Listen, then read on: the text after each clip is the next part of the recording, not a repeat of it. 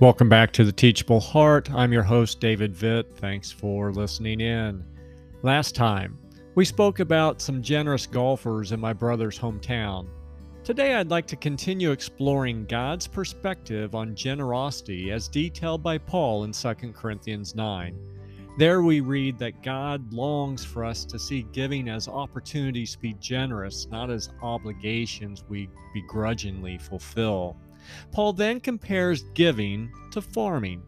And every farmer knows that if you want to harvest a bumper crop, you must first plant a lot of seed.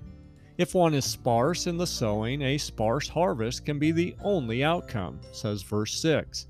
From there, Paul continues with the sowing of seeds analogy to address what I believe is the number one deterrent to generous giving fear. You see, God wants us to experience at least two things when we give one, the joy of being generous, and two, his approval. Don't overlook the fact that God loves a generous giver, according to verse 7.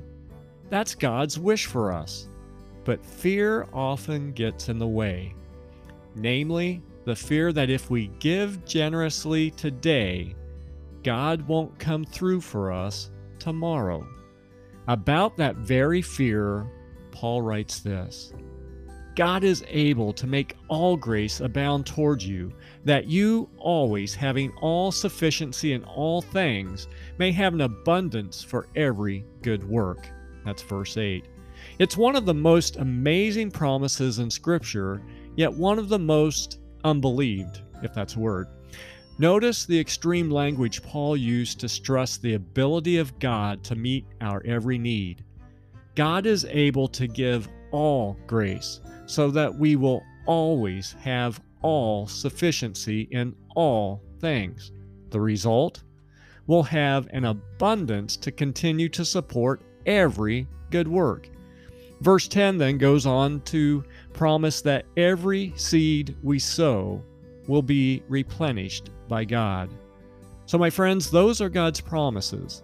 If we'll give generously, He'll restock our supply of seed. In faith, will we believe it? Or in fear, will we not? One man who chose to believe it was R.G. Letourneau. Letourneau was arguably one of the most successful businessmen men of the 20th century. He was the pioneer of Caterpillar earth moving equipment.